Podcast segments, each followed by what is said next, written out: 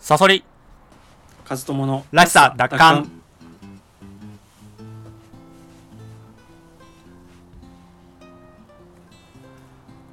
このラジオは社会の荒波の中にあっても自分らしく生きるためにかつて持っていたらしさを取り戻す。そういったコンセプトでお送りいたします。パーソナリティは私ストーリー研究家自称ストーリーテラー赤いサソリと大学で哲学を専攻していたブロガー本業編集者の和友さんの2人でお送りします。はい、えー、さそりさん、はい。えー、二流は増やすことに苦労してはい。一流は減らすことに苦労する。よねえ？二流は増やすことに苦労する。苦労する？うん。ああーな何を何をっていう話にもなってるのかな、まああのちょっと抽象的かもしれないけどあのー映画大好きポンポさんってうん。いうアニメを見たじゃないですか、うんそう見ましたね。映画大好きポンポさん、はい。うん。あれはあのーアニアニメーションじゃねええー、とあれは映画を、うん。実実社会の映画を撮っているのを制作過程を描いたえアニメーションなんだけど、うんそうだね。うん、あのーどどうでした？いやめっちゃ面白かった俺。めっちゃ面白かったうよ、ん面白かった。なんかあのさ僕もバカにしてたんですよ。えままず映画大好きポンポさんだから。へえいやバカにしてそうだしあの、うん。普通につまんなかったとか言うかと思ってた和友さんは。あそう、うん、だからてかていうのも俺なんで面白いのかなって思った時になんかうん。自分がやっぱこうあでもそっか勝友さんも雑誌作ってるからそうなのかもしれないけどそうそうそうそうそう。うん。なんかクリエイティブな活動をしてる人の、そうそう。あるあるっていうか。そうそうそうそうだよね。っていう感覚にあったから、うん。うん、だから面白いんだろうなって思ってたからね。そうそういうのがなんかあんまよくわかんない人には刺さんないだろうなとは思っちゃったんだよねちょっとね。あそう。うん。この映画の僕がテーマになるのは、うん。切るってことだと思うんですよ、なるほど。いいね、うん、やるね。いやいいですね。カットってことですよねカットこれはここの映画ではまさに映画を編集して撮ったものを切るっていうことなんだけどそうだ僕ねの場合はうん。雑誌作ってたりとか文章書いたりとかするんで、うん。あの取材したものを取捨選択して、うん。まあ、まあそれも切るっていうことなんだよね。でうんまあそうだえっねと一番最初の一言で言った意味っていうのはうんまだ僕も全然二流っていうか、まあ、三流もいいとこなんだけどもうん。情報を増やすことに苦労するんですよ。下手だと。つまりう。まく聞き出せてないとかさ取材してもね、うん。うん、この人に聞いたことっていうのを、えーっと4,000字書かなきゃいけないっていう時にうん。4,000字も情報ねえよって苦しむんだよね特に大学生の時そうかななるほどはねい。まあでも俺の中ではそれそれででも三流にちょっと近い可能性あるけどな。それえ？それは確かに三流に近い気はするけどな。さ三流うん三流それちょっとだって大学生とかそういうことじゃん。そうそうそう まさに。うん。だからこのあの文章を読んで、うん。あの思ったことを2,000字で書けねえよっていうの そうがだね。三流じゃないですか。そうだね。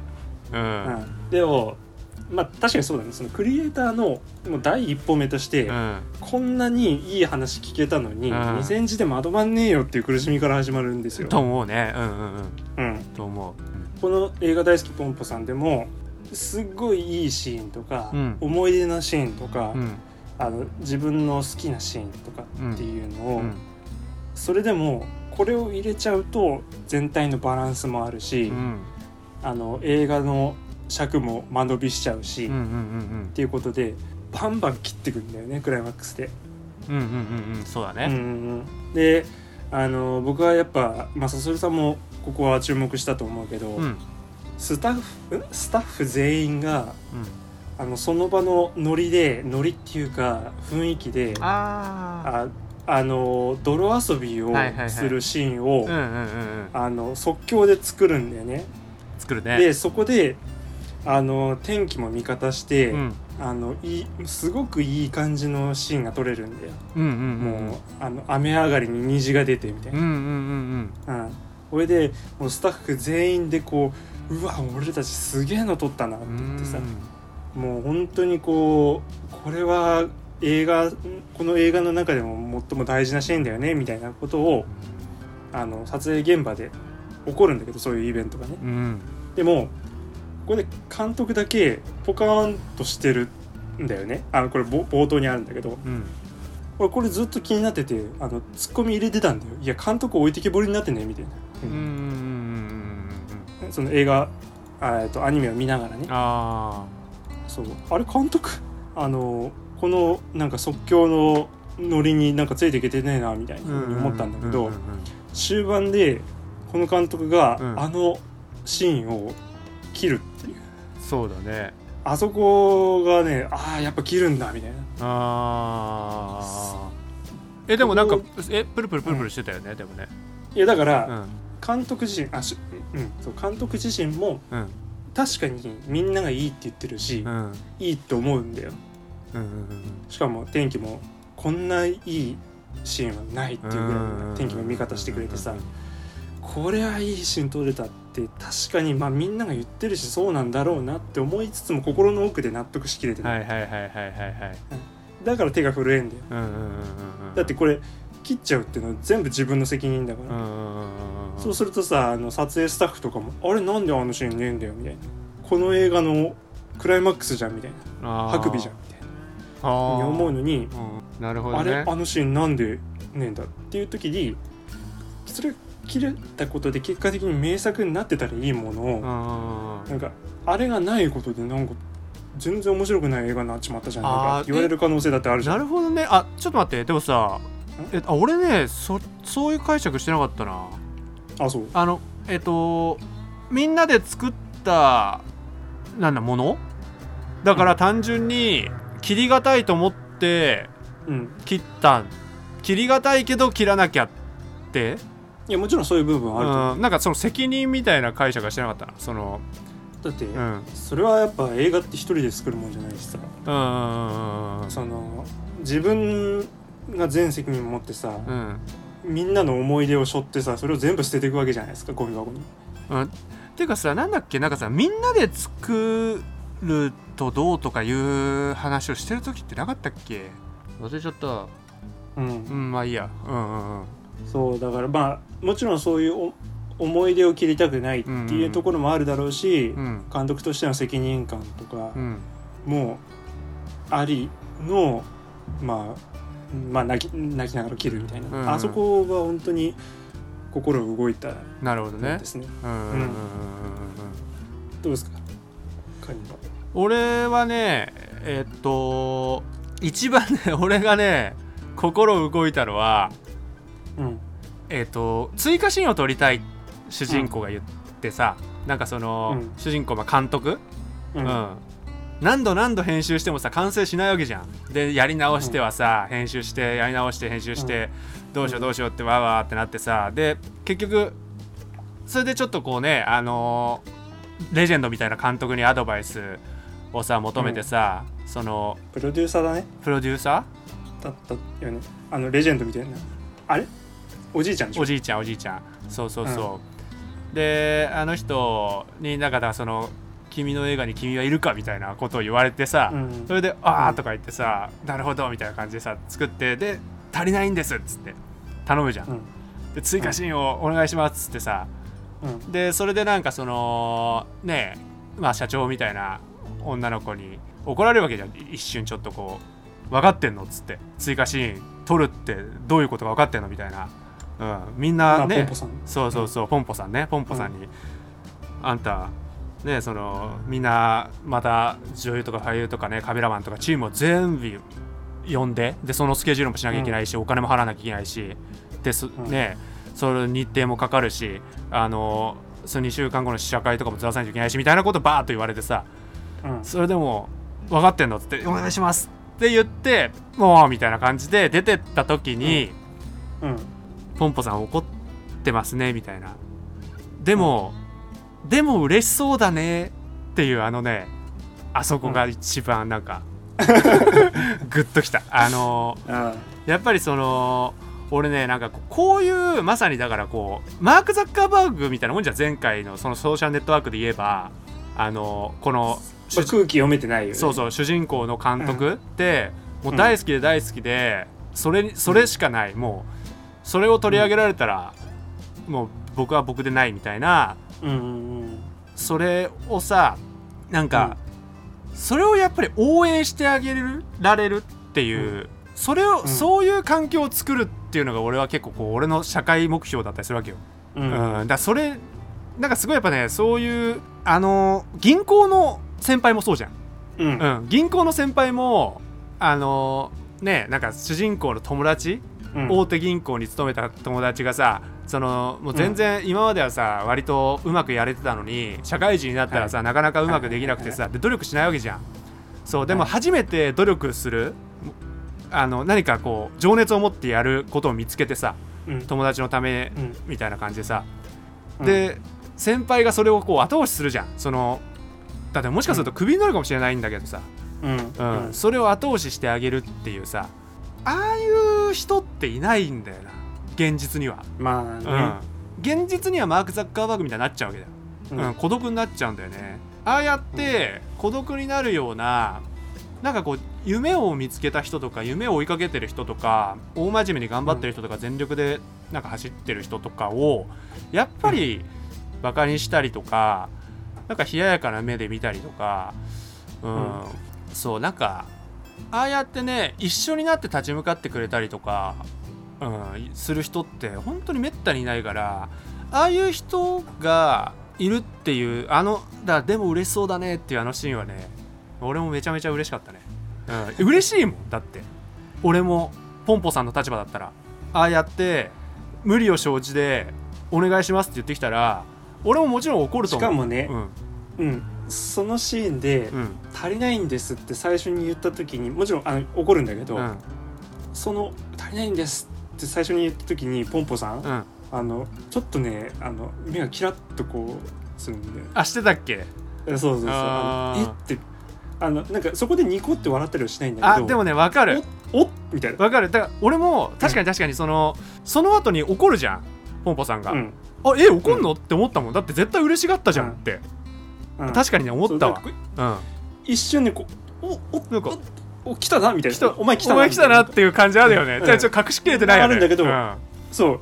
だけどそこから急にこうなんかこう押し殺してこう機械的にそうそうそう。説教するんだけど。まさにねあれはね俺も絶対ああするからそのうん。だから覚悟を通ってるわけだよな。そのうん。ザマーク・ザッカーバーグがあのソーシャルネットワークの時に、お前にも来てほしいってその、うん。お前も乗り遅れるから来てほしいっていう感じっていうかさそのうん。頼むから俺だ俺にう俺を動かすってことはお前にはその覚悟がないとダメだよっていう、うん。うん。なんかそういうのはやっぱ要求しちゃうじゃんどうしても、うん。うん。なんか信じてねなんかそれでみんな友達になったらダメだから、うん。そう。なんかだけどあれはねああやってだからその言い切ってくれるのはやっぱ嬉しいよな。だからそのねまさにだから新入社員とかとかの人たちはねなんかもっとわがまま言ってほしいもんな。うん。うん。本当に。まあでも本当に嫌がる上司もいるけどね。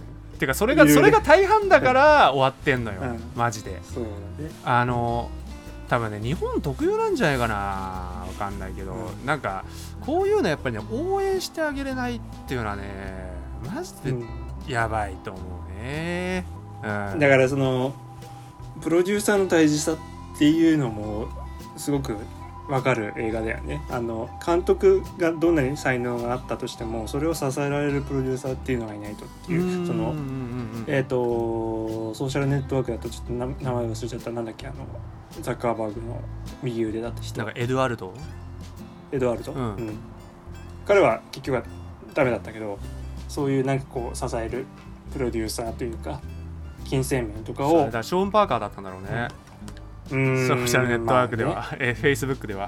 あねまあね。でもコカインやってるからね。そこはまあ。まあ。その辺が現実だよな。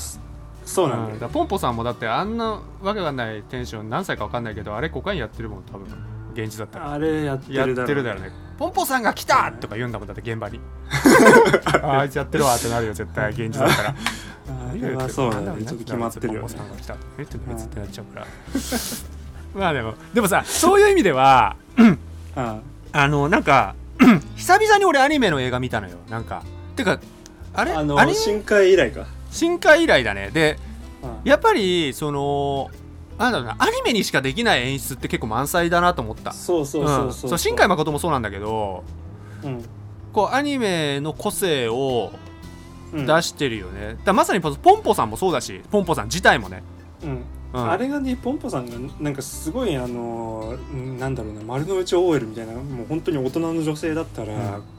あもっと見方違ってた見方違ってたかもね。うん。たただ逆に言えばあのポンポさんのキャラデザが遠のかせてる人もいるかもしれないけどね。それはあるね。なんかちょっときキモいなん。かねあれねブレイブルーだったかな。ブレイブルーっていうね格闘ゲームのねあのプラチナっていうキャラにねすごい似てる。まあ どっちにしてもねいやプラチナじゃんと思ったんだけどまあすごい萌えキャラなのよ、うん。うん。なんか魔法少女みたいな感じでさ、うん。うん。ちょっとそんな感じだもんね、うん、そうだね。だからいい面もあり悪い面もありみたいなそうだね。でも本当にこうそうそうそうそう。超展開もそうだと思うんだよね。アニメのさ。なんかあのあアニメ。だからそのアカデミー賞取っちゃったみたいなその新人がみたいな。アカデミーー賞を取っちゃったもそうなんだけどその辺の田舎娘みたいな芋女みたいのが、あの急に抜擢されるとかさ。はい、あれ多分ね実写だとすっごい違和感あると思う。多分、まあだからマイフェアレディみたいな感じで。マイフェアレディそうなの？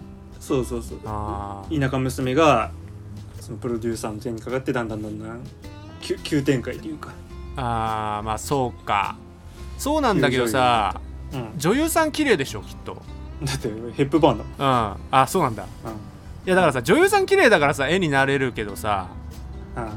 うん。イボ感はないよ。本当にそう本当に芋感をなんかこう、うん。ちょっと演出とかこ特殊効果とかさうん。なんか肌の色とか変えれるじゃん絵はアニメは、うん。うん。だそういうのでちょっと芋っぽい女から急にうん。なんかこう変えれるとかあると思うんだよねアニメって、あるね、うん、そういうのはできないよなと思う、うん。絵ならではだなって思う。しかもそれがなんかこう嫌味嫌味っていうかなんかこうツッコミにあんまりならないからねアニメだと。いやあの新人がそんなアカデミー賞取るわけねえじゃねえかよとかさ。なんないなんない。なんかえ許せるよね。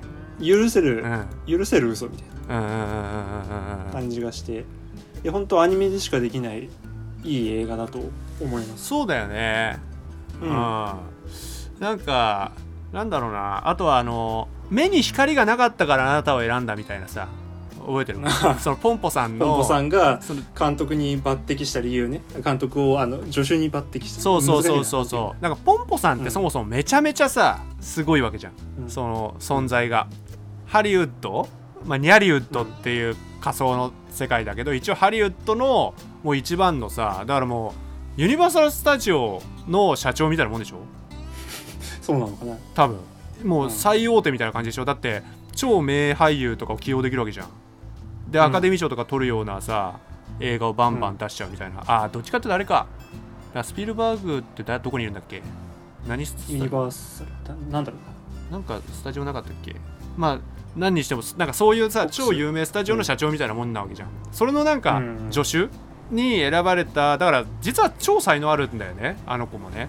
うんうん、だけどその採用理由が一番目に光がなかったからあなたを選んだっていう、うん。で満たされた人間は物の考えが浅くなると、うん。うん。幸福は創造の敵なんだっていう。いやこれはね、そうだなって思う、うん。そうだね。そうじゃない？だってシールズって満たされてるでしょ、まあシールズ満たされる。シールズは満たされてるんだよ、うんうん。やっぱねそうだと思うよ、うん、み満たされてる中の追加価値としてうん。政治運動があるから、うん、だから意識高い系とかもそういうことじゃん。そうそうそうそうまさにそうだと思う、うん。うん。今現在すごい満たされていてそこにプラスしてちょっと格好つけて何かを啓発本を入れるみたいな、そうそうそうそう。うん。そうだよね。まあそうだよね。当たり前だよね。だから社会、今の社会に何か不満がなかったら作ろうと思わないからねうん。うん。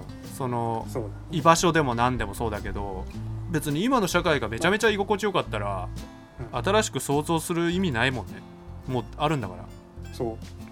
それをその実はこの映画岡田敏夫がうん。絶賛してたから見たんだけど、きっかけとしては。あそうなんだ。そうそうそう。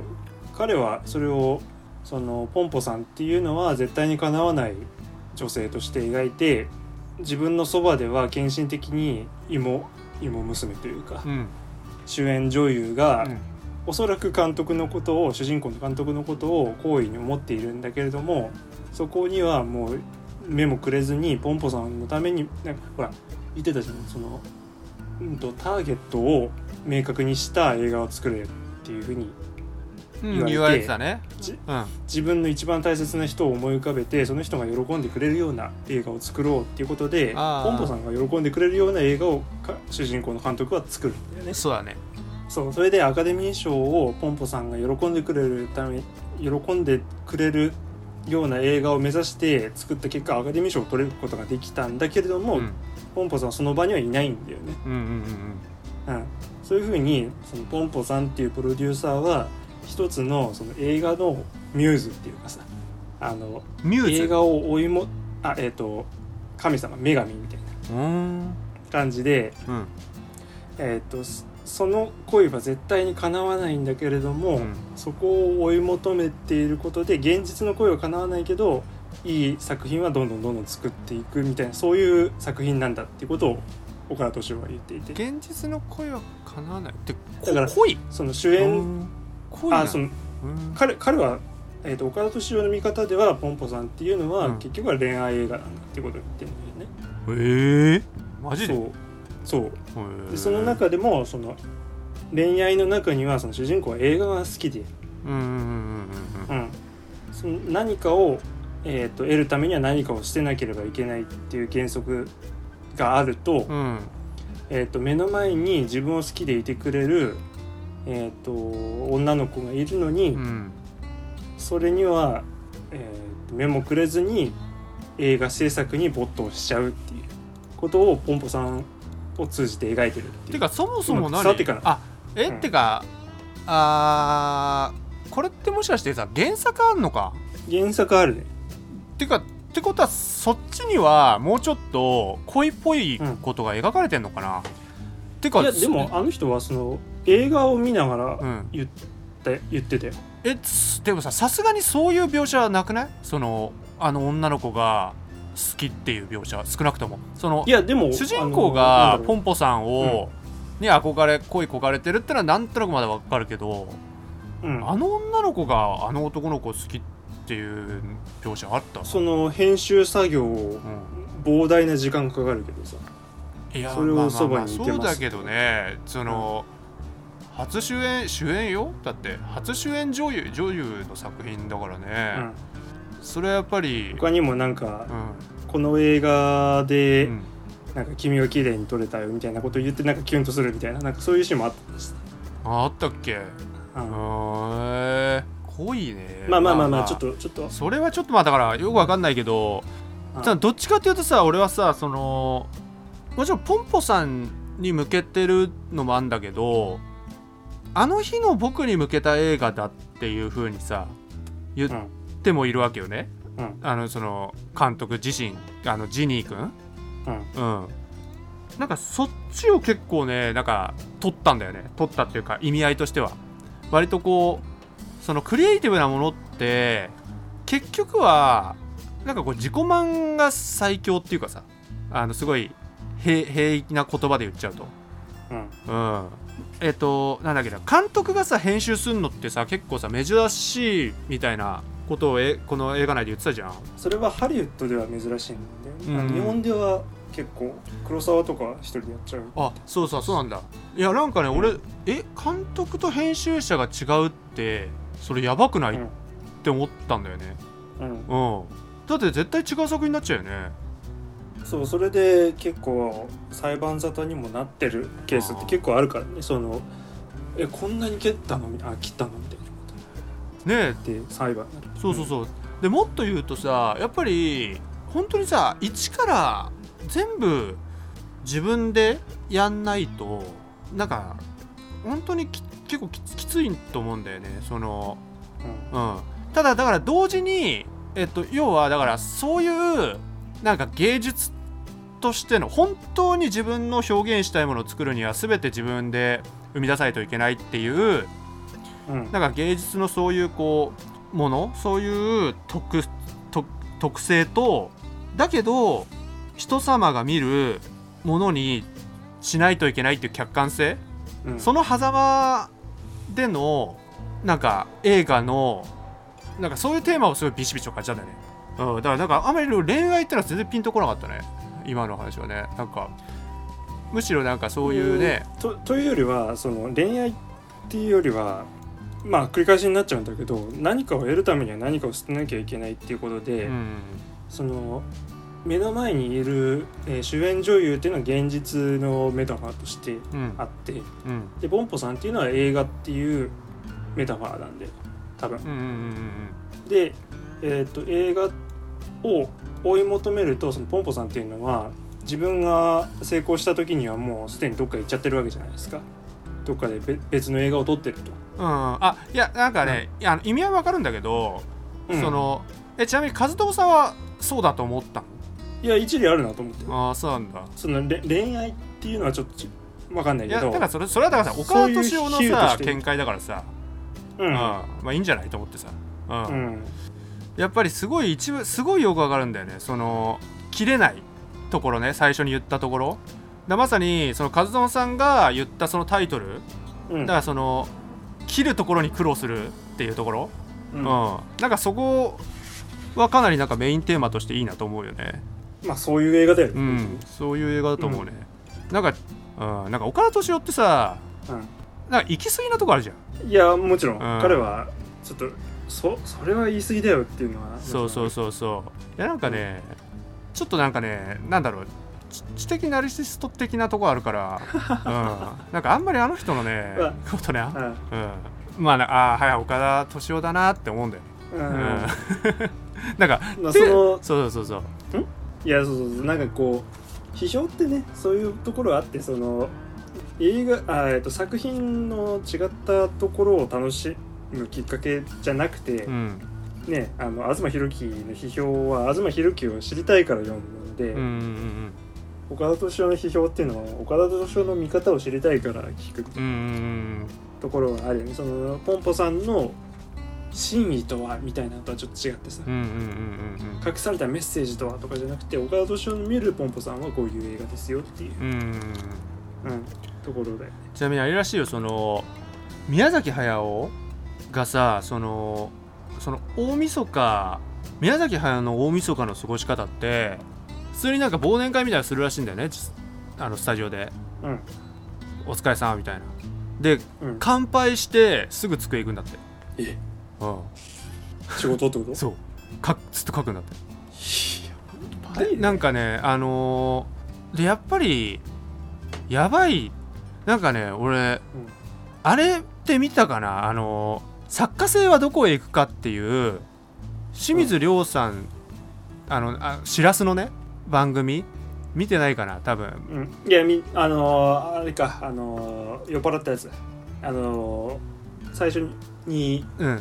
えっ、とウウーバーの話したやつ。ウーバーのやつ話してそれなんかパート2もあんのよ、アパートズはいそう。でそれの後半に宮崎駿の話が出てて、で、うんそれなんで出てきたかっていうとその CG しえっと要は AI 最近さ AI に絵を描かせるじゃん。うん。で、うん。要はだから AI のその学習として絵のプロ。うん。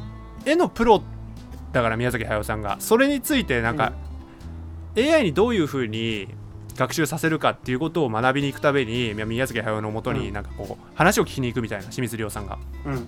その時の話をしててさ。